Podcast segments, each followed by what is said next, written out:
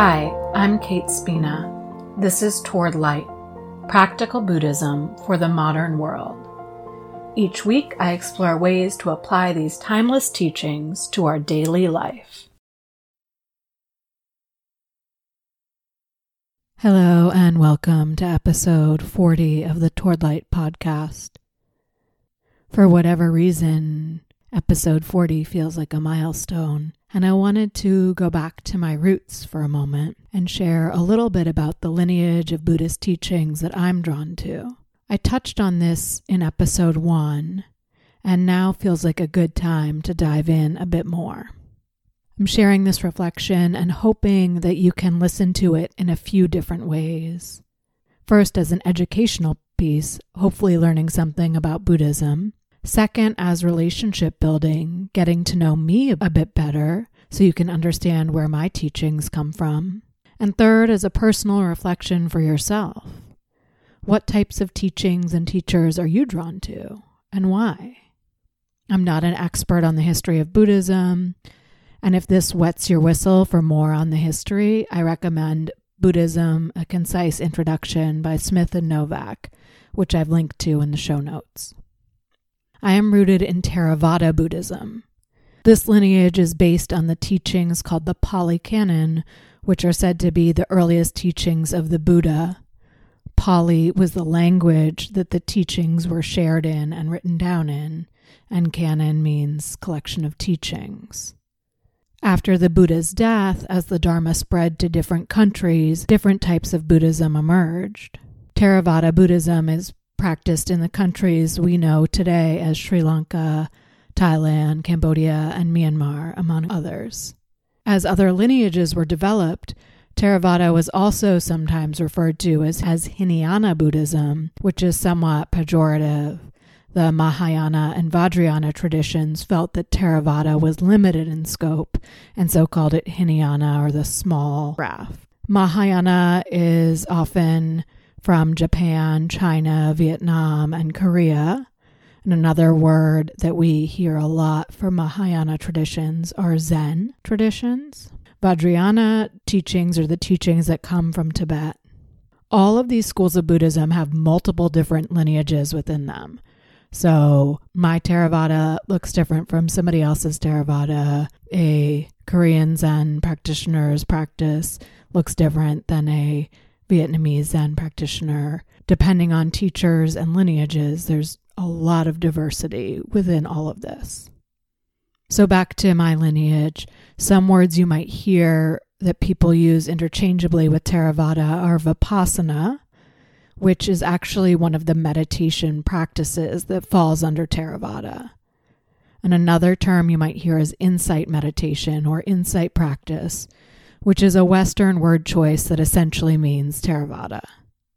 If you see a meditation center with the word insight in its title, it's most likely rooted in Theravada teachings.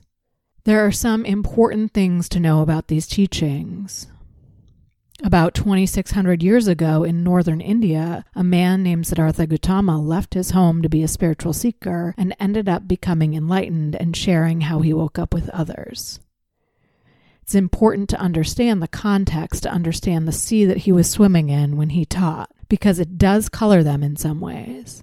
Northern India at that time was a patriarchy and was based on a caste system.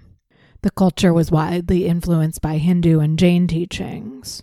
When the Buddha taught, he was teaching with this as a backdrop. So some of the words and phrases he used, or some of the concepts he taught, drew from these other traditions and social mores. The Buddha was a rebel and did things like ordain women and denounce the caste system. And still, there were ways that he was a product of his time. For example, male monastics were and still are prioritized over female monastics. Also, at that time, and still now in many countries, people dedicated to a spiritual path left their homes and became alms mendicants wanderers who have next to no possessions and rely on the alms or donations of others for food and shelter. When Siddhartha Gautama chose a spiritual path, he also chose to leave his wife and child. In the lineage of Buddhism that I practice, Theravada Buddhism, the advent of lay teachers or non monastics teaching the Dharma is very new. While there are models in the teachings of lay practitioners, there are not examples of lay people teaching the Dharma. So the teachings often refer to bhikkhus, monks, even though the teachings are for all of us. And because the teaching model is based on renunciation, celibacy, and leaving home, the relational teachings are limited. And yet, the Theravada tradition is what spoke to me. Why is that? What in this particular lineage and my lineage of teachers resonated with me? I was first exposed to Buddhist teachings at the Shambhala Mountain Center, which is a part of one of the Tibetan traditions. And while I dabbled in that tradition for years, it never became my home. However, when I went to my first sit with a Theravada teacher, I was immediately hooked. Part of it was a phase of life, a timing thing. It was a moment when I was able and ready to commit myself to a spiritual path. But it also struck me so deeply because it was practical. Practicing mindfulness was hard but accessible. Being with my present moment experience during the day was hard, but I could see the benefits right away. And the teachings that I heard, the Four Noble Truths, while foundational across all traditions, were taught in a way that was so simple and straightforward. The practical nature of the teachings and the applicability to my life felt like home. In my experience of Theravada Buddhism, I found the spirit of ehipassiko is woven throughout the teachings.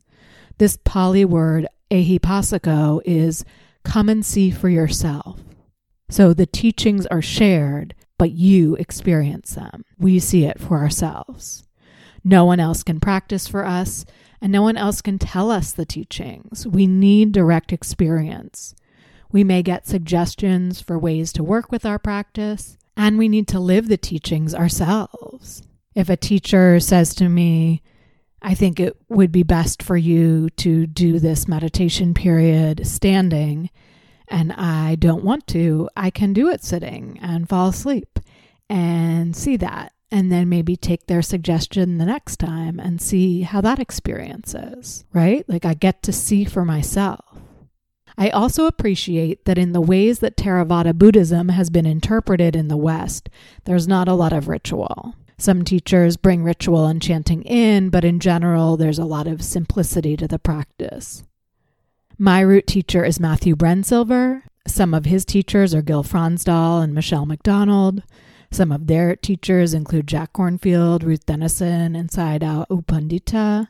I'm also deeply influenced by other teachers I've learned from, particularly Greg Scharf, Joseph Goldstein, Joanna Hardy, and Mary Stancavage. Some of their teachers include Ajahn Chah, Munindraji, and Dipa Maybe these names mean nothing to you, and that's okay. And if you're interested in what I talk about, it may be interesting to listen to talks or read from some of these teachers and see if they resonate with you. I will put a lot of links in the show notes. A place that I've practiced a lot is the Insight Meditation Society in Massachusetts. It's a retreat center, which is currently offering a lot of different things online. IMS was initially founded by Joseph Goldstein, Jack Kornfield, and Sharon Salzberg. I've sat retreat there with a bunch of different teachers, and one of the ways that practicing there has influenced me is that it's introduced me to different flavors of Theravada teachings, especially the Thai forest tradition and the Mahasi tradition. I'm not going to get into the nitty gritty of the differences. I will link to some resources. The important thing for me in seeing these different paths of practice has been seeing that there's no one right way to practice Buddhism. Different cultures and teachers have influenced how these teachings have been passed down, and we need to use our own wise discernment to decide how to best practice for us. Over my years of practice, I've spent time learning from different teachers, trying on different forms of practice, and I have had the same root teacher for almost eight years. So if I imagine myself as a tree, my teacher Matthew helps me stay connected to my roots while still allowing new branches to grow and form. I'm still able to grow within my practice, within my foundation. It's interesting because I feel like there's a lot more to say. And at the same time, while I want you to know me and want you to understand where I'm coming from, I also want you to experience me freshly each time that you listen. So I'm not going to talk a lot more about this topic. I do hope that this brief introduction to Theravada Buddhism has been clarifying. And if not, I have put several resources in the show notes if you're interested in learning more or need clarification. And always you can write me or DM me and I can give you more info if needed. As I said in the beginning, I hope my reflection about how and why I connect with these teachings is sparking a similar exploration for you. What teachings resonate for you? What doesn't? Where is your interest, and can you allow yourself to follow that? And I hope you know that even if you don't agree with 100% of what I say, you are so welcome here, and I am grateful for your interest and for your practice. Thank you so much for listening. The links are in our show notes. You can find me on Instagram at towardlight108 and the website is towardlight.net. If you have any questions or feedback, I'd love to hear from you. Be well.